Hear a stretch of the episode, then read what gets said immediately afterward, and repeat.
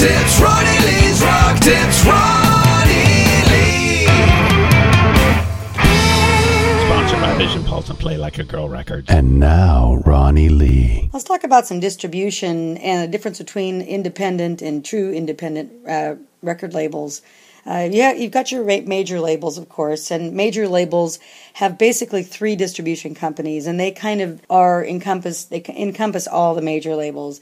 EMI is Capitol and Virgin. I mean, they have some smaller labels below them, and I believe EMI actually merged re- recently with Universal, which is Interscope and A and M, and uh, and then we've got WEA, which is Warner Brothers, Elektra Atlantic, and uh, basically, I think there are three distribution houses now, large ones that work with the larger labels. Basically, you don't have to know a whole lot about that because if you're signed with one of the larger labels, you probably have it all done for you.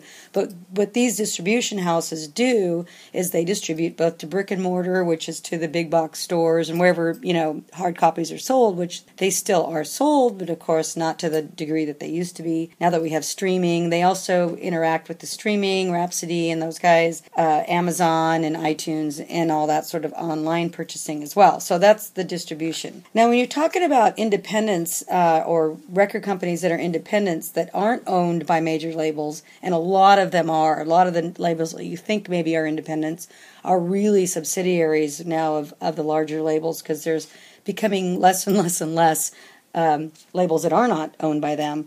But there's really two different types. There's there's a what they call a major distributed independent, and these are basically uh, entities that really don't have much staffing. They actually just sign artists, they make deals with the major labels, and they perform all the functions, but they don't record the artists. They basically are talent scouts, and they they they get out and they get the distribution companies to make sure their product gets promoted. They're they're really basically promoters, and they're working uh, again, um, making deals with ma- major labels. But then there's the true independent label, and that is someone that does is not owned by a major label, but they're financed by oh investors or or their owners or, or what have you. And there's and they also have independent distributors that work with independent labels that are not some of those big distributors I talked to you about. And one of the things that's nice with with working with an independent distributor is they're going to be much more you know grassroots with you. They're going to think they're going to be excited about an order of a couple of thousand CDs where you know uh, Sony is going to yawn over twenty five thousand. So it's it's um, that's the difference. Uh, a lot more personal service, of course, just like anything would be when you have an independent record label or a smaller label. I have Play Like a Girl Records. We're a small, true independent record label. We're founded by a, a, group of us. We're financed by a group of us, many times by the by the artists themselves. So we have a lot of control over things.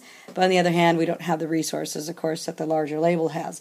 However, we can work with some of those major distributed independents. In, in other words, those people that go out and find people record deals and find people uh, distribution. So um, that's kind of how that process works, how the distribution process works. Uh, there's no magic to it, but I just wanted to give you some of the fundamentals. Send me an email at ronnieleegroup.com.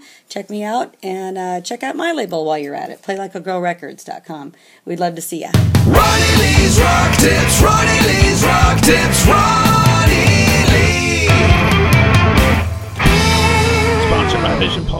Like a Girl Record.